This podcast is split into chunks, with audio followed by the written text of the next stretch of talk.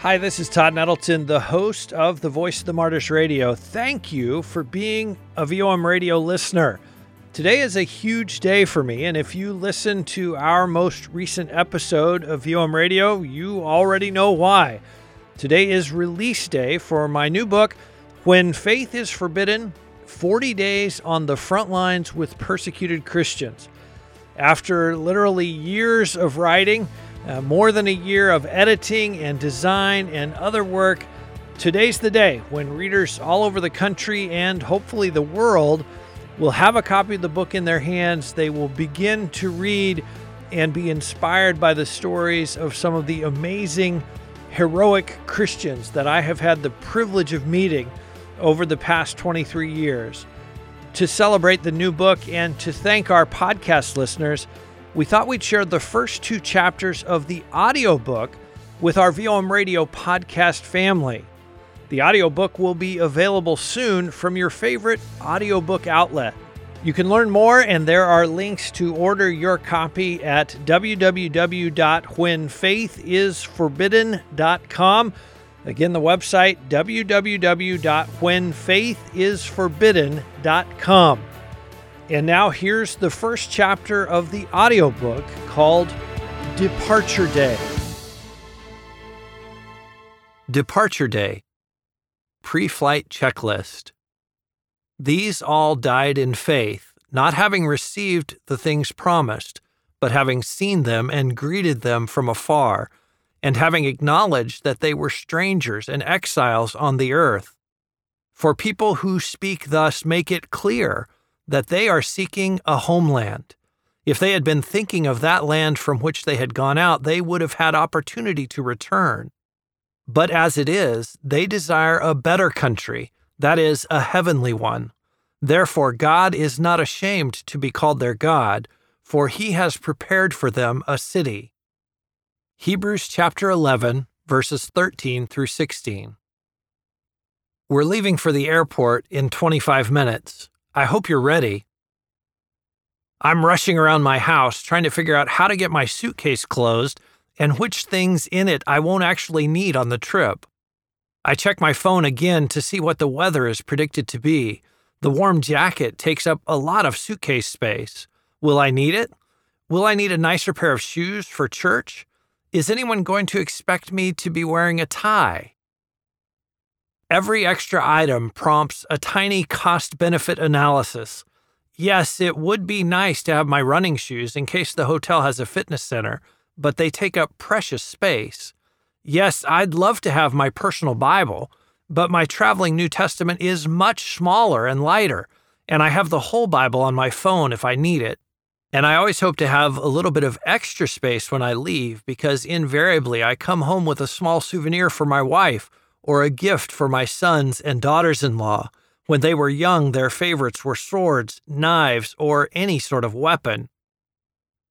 As the son of missionaries, I grew up in a traveling family. The packing rules were simple if you can't carry it yourself, you can't bring it.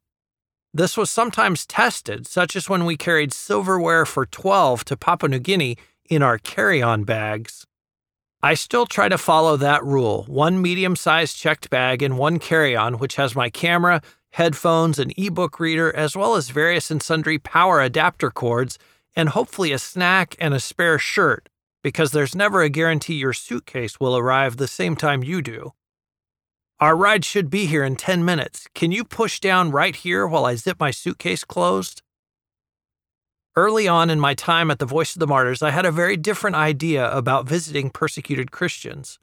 I remember on my first VOM trip to China, our team was going to meet a pastor who'd been arrested multiple times in the previous three months. He led a large unregistered church that met on Tuesdays, and police and religious affairs authorities had taken to arresting him each Tuesday morning so he couldn't lead the services. They'd hold him all day or even overnight, then let him go, just so he couldn't lead his growing flock. So, as we went to visit, I had a picture in my mind of this poor, abused pastor I thought how much of a blessing it would be to him for foreigners to come and cheer him up, because he'd no doubt be feeling deeply discouraged. My ideas couldn't have been much further from reality. When we arrived at his apartment, he was smiling and joyful. He was thrilled that people in his area were meeting Jesus Christ, thrilled that his flock was growing. If the price of effective ministry was a few measly arrests or a few nights in jail, then so what? It was worth it to see lives changed and Christ's kingdom grow. I remember clearly how he showed us the bag he took with him to church. It had a blanket and a change of clothes. It was his jail bag, and he was packed and ready to go. I turned to his wife, sitting to the side as we sipped cups of tea. Don't you worry about him? I asked, pointing to the pastor. Why should I be worried? She answered through the translator. God will take care of him. God will take care of him, and God will take care of us. Since that trip, I have different ideas about my travels. While persecuted Christians greatly enjoy fellowship with other believers, they don't need me to cheer them up in fact, often in their presence, I wish for more of the joy that shows on their faces and in their lives. I go to hear their stories. I go as a learner, wanting to know more about their faith and their walk on their journey toward home, a better country, that is, a heavenly one. And when I get back to my earthly home, I want to tell the story of their amazing faith. Will you peek out the window to see if our ride is here? As you begin listening to this book, we're going on a journey together.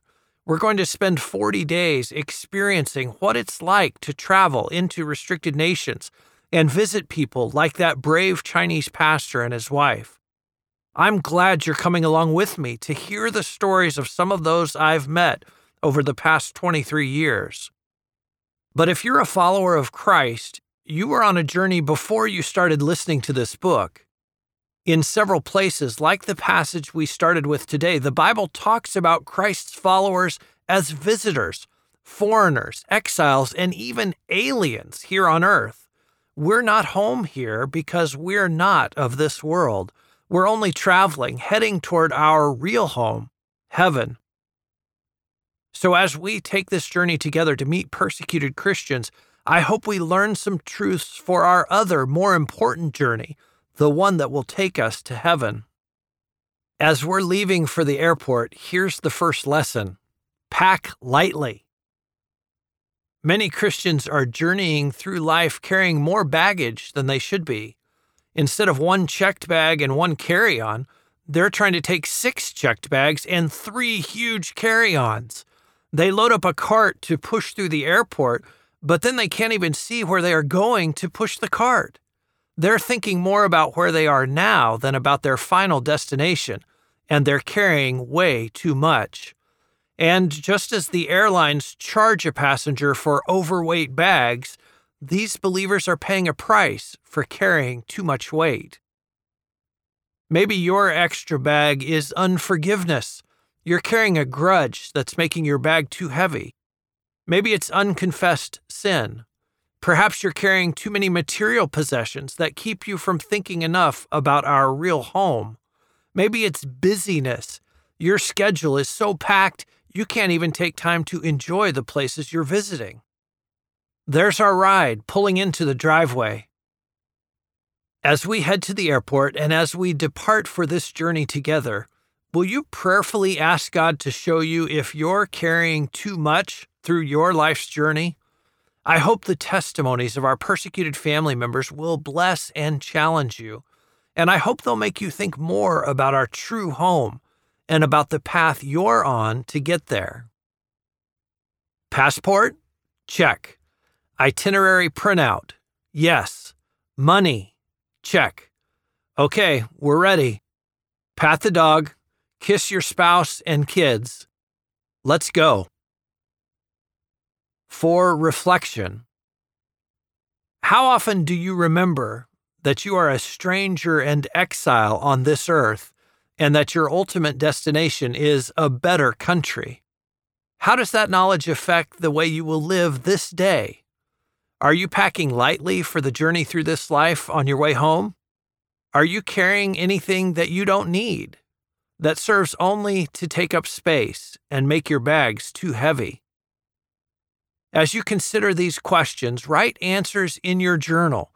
What needs to happen for you to lay those things down and leave them behind? Pre flight prayer. Lord God, please go with us on this journey. Please soften my heart for the people we'll meet along the way and use them to show me more of your truth. Remind me often of the better country, my real home, and escort me safely throughout this trip until you bring me there.